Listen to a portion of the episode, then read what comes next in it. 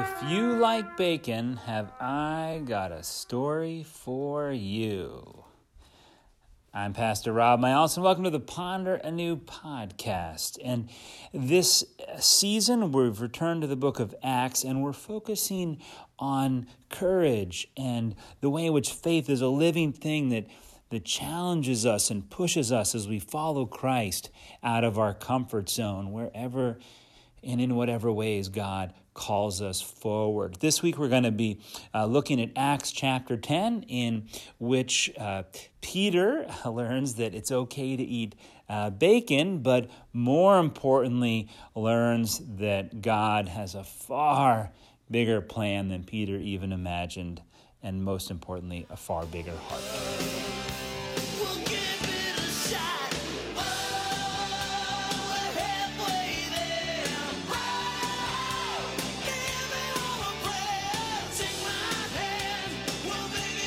Real quick intro before we get into the actual words of Scripture. Last week we were looking at the story of Paul and Ananias, and Paul was on his way to Damascus. And that's because Christianity has moved out of Jerusalem. And uh, one of the early leaders in the church is a man named Peter, might remember him from the Gospels. And Peter is sort of sent out from sort of the home base in Jerusalem to sort of see what's happening in these communities that are forming uh, outside of Jerusalem. And it, it turns into, it starts out with a dream and, and just ends up on a whole journey that is ultimately going to show Peter how big God's heart is. About noon the next day, as they were on their journey and approaching the city, Peter went up on the roof to pray. He became hungry and wanted something to eat and while it was being prepared, he fell into a trance. He saw the heaven opened and something like a large sheet coming down, being lowered to the ground by its four corners. In it were all kinds of four footed creatures and reptiles and birds of the air. Then he heard a voice saying, Get up, Peter, kill and eat. But Peter said, By no means, Lord, for I have never eaten anything that is profane or unclean. The voice said to him again, a second time, What God has made clean, you must not call profane. This happened three times, and the thing was suddenly taken up to heaven. Peter is told here that certain foods are no longer off limits, and this will begin the movement away from kosher laws. When you hear about kosher laws, these ancient Jewish dietary practices, for instance, you can't eat pork. Yeah, I think shellfish are also off limits. There are certain things in terms of food preparation that are not allowed, like I think both meats and dairy shouldn't mix in the cooking process. There's a lot of stuff that, um, in our sort of Gentile eyes, seems kind of crazy. But I, I want to I think we should be a little bit more lenient towards our uh, ancient uh, Jewish or even modern Jewish uh, counterparts, as well as uh, sort of these early Christians, because I think food is still a pretty uptight matter. I think there's a lot of judgment around food and, and what people eat and, and what kind of food people eat. I remember once there was this. Um, this, it was a magazine cover, and it was somehow talking. It was like almost 15 years ago, talking about Obama, and its point. It had two foods on on the cover. One was like arugula, which is a those who don't know a type of lettuce, and I think it had like a burger. And its point was more like the people that eat arugula tend to like Obama, and the people that eat uh, hamburgers don't tend to like Obama. it was just, a, again, a fascinating comment on um, the way in which food and class and finances kind of interlink and sort of how much, in fact, we who would critique and say, well, I can't believe these ancient Jews were so uptight about the food they ate and how they could think possibly that they were better than other humans because of what they were eating how many hangups we would have in our own culture and how many foods we would declare to be that's an unclean food, you know? You shouldn't eat that. Uh, and some of it, um, well, already I feel like I'm old enough that I sort of seen fads, sort of diets kind of come and go that certain foods were bad and then they're good. Unfortunately, the only foods that always remain good, I think, are probably like you know, spinach and, and broccoli and Brussels sprouts or something like really kind of acidic green vegetables. but again, all these foods that are one day bad and good. And so, like, you know, for a while, skim milk was good, but now whole milk is good again. And so there's all this kind of change in food. And so maybe, again, the fact that Jews are just kind of stuck with the same regimen for, I don't know, 3,000 years is, is maybe to be honored. But what, what I just really want to get at here is the ways in which in our own culture we still have a lot of judgment attached to food. And I think about how many people um, struggle to eat the food of their parents uh, after they've had, like, they've lived in another part of the country, or maybe they've had a different kind of educational background or a different professional background. How it's like, oh, mom and dad, how can you eat that food anymore? right? So, so I just want us to acknowledge sort of the own ways in which in our culture we have a lot of judgment uh, around food, around what we eat, and around what other people eat, and it, it creates all sorts of divisions. Um, sometimes as obvious again as like Chick Fil A, um, but sometimes again. Um, you know, more more subtle again along lines of class or politics, ways in which again in our families, um, yeah, all sorts of, uh, uh, of stuff that, that goes on and, and happens. So, okay, so maybe some reflection there on food and uh, judgment, but the story, again, is about more than food.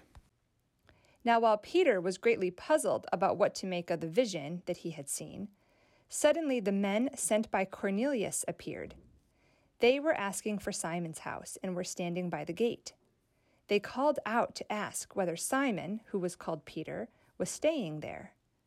While Peter was still thinking about the vision, the Spirit said to him, Look, three men are searching for you. Now get up, go down, and go with them without hesitation, for I have sent them.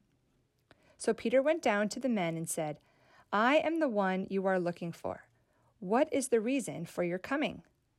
They answered, Cornelius, a centurion, an upright and God fearing man, who is well spoken of by the whole Jewish nation was directed by a holy angel to send for you to come to his house and to hear what you have to say. So Peter invited them in and gave them lodging. I want to focus right now on the person of Cornelius. Cornelius represents a kind of person we meet again and again in the book of Acts. And it's somebody who was drawn to Judaism you think about the Roman Empire, it's an empire that the religion is a very polytheistic. Right? There's all sorts of gods, local, and there's the traditional sort of Olympic pantheon that's been Romanized or, or Latinized.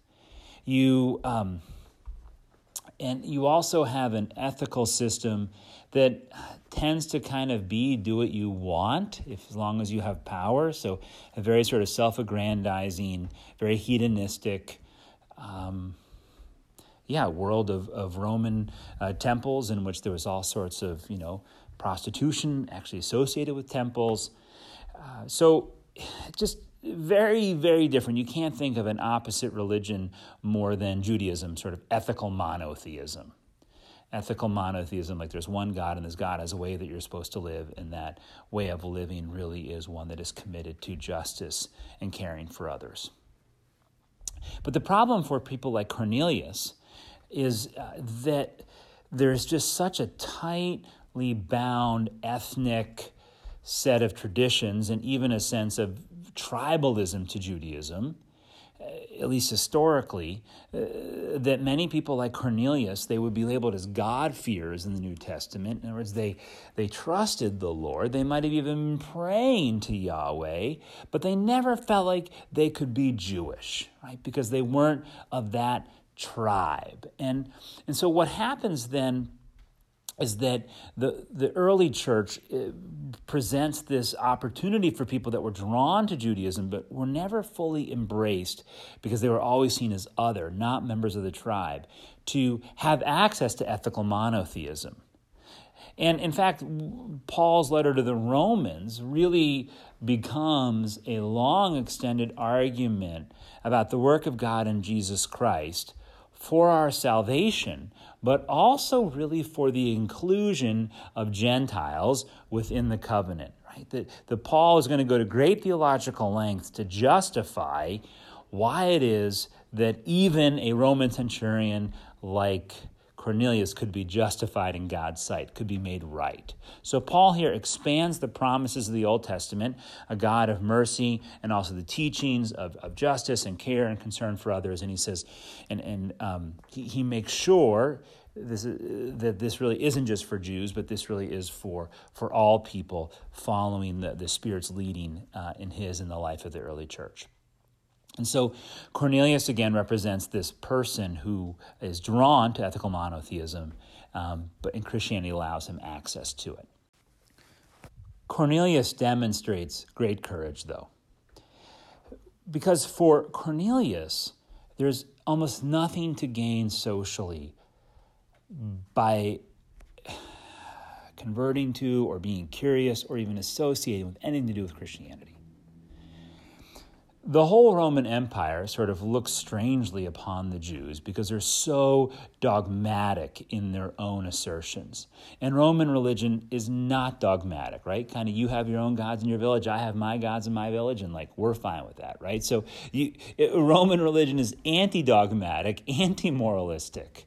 Um, it's, it's all sort of about, um, yeah, again, there's a whole system of honor and, and pleasure, all sorts of stuff. But uh, again, Cornelius here has, has very little honor to gain by um, associating with somebody who was crucified by Pilate.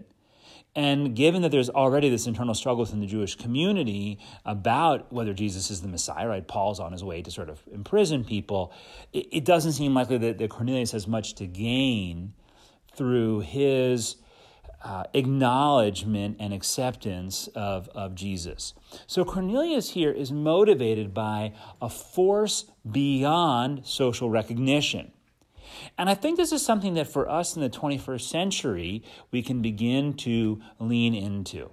Because in our, okay, like I'm thinking about when I grew up, like in the 80s. Back then, it was still sort of normative in America to be a member of a church, an active member of a church maybe not quite as intense as the 50s, but, but still there.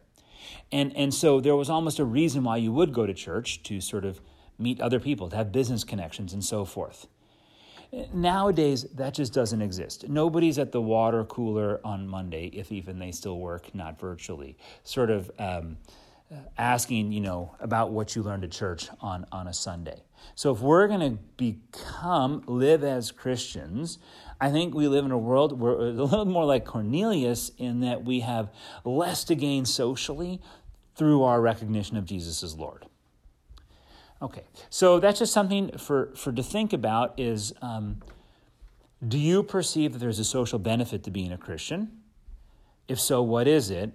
Um, and and do you do you think that when you talk to your friends about being a Christian, is this something they look at neutrally, positively, kind of curiously. I know that for me personally, when especially when I was living in New York City and I was thinking about becoming a, a, pastor, I know some of my friends looked at me as if I had grown like a second head or like a third ear. It was like, why would you do that?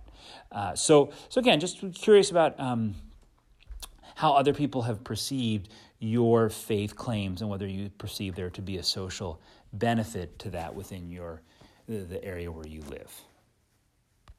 The next day he got up and went with them, and some of the believers from Joppa accompanied him.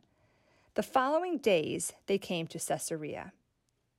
Cornelius was expecting them and had called together his relatives and close friends. On Peter's arrival, Cornelius met him, and falling at his feet, worshipped him.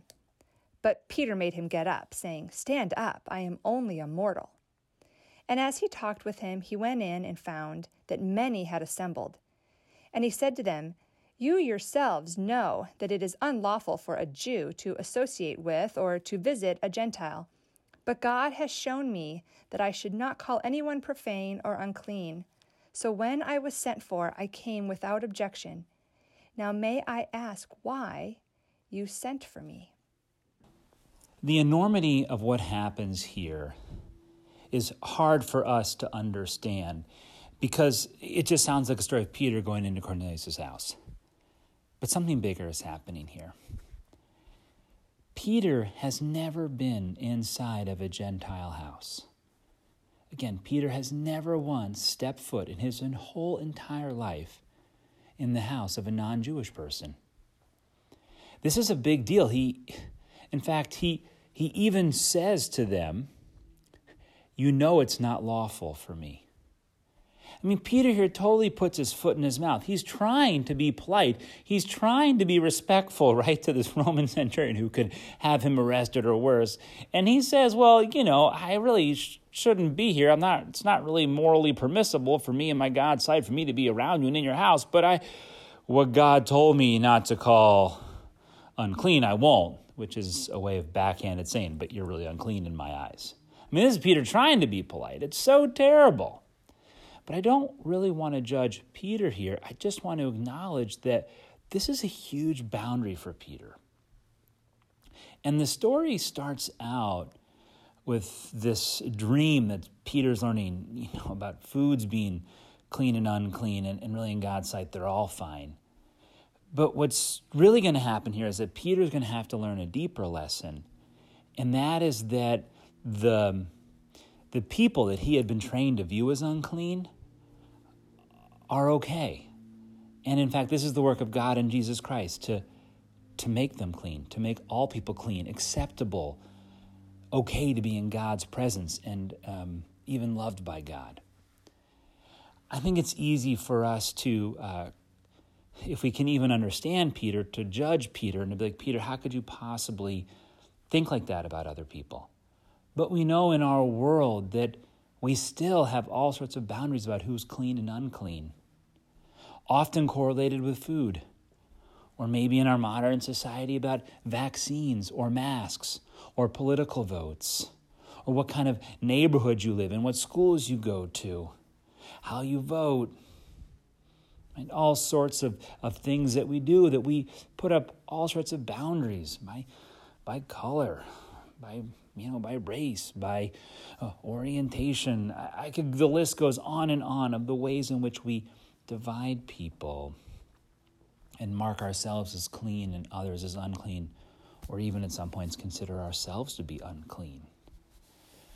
And, and so to get at just that raw emotional sense of Peter here, it's like the, the time in your life when, when you went someplace that was just so fundamentally different and not just different, but different in a way where you had a sense you just shouldn't be there and even thought that the people there were dirty, unclean.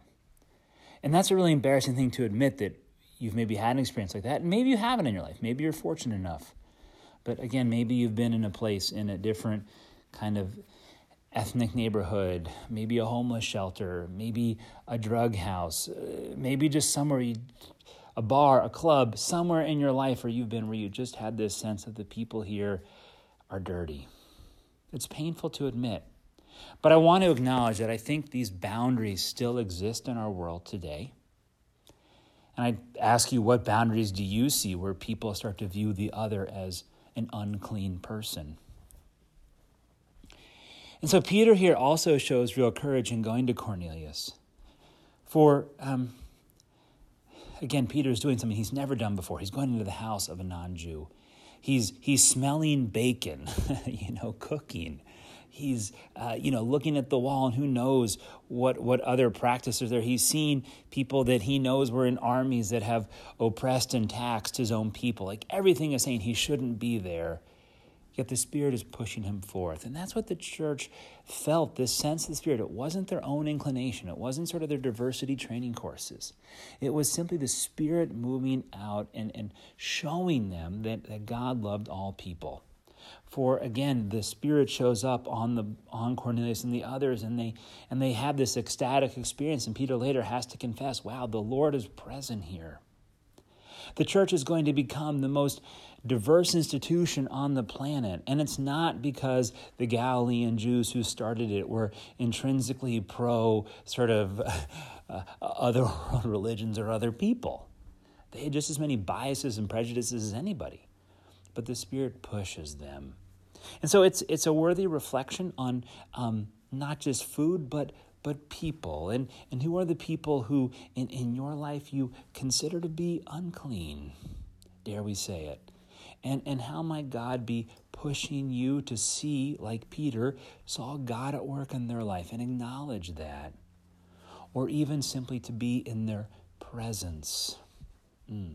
Much of life is designed the way we live it to sort of reduce the interactions we have with people we consider, quote, unclean.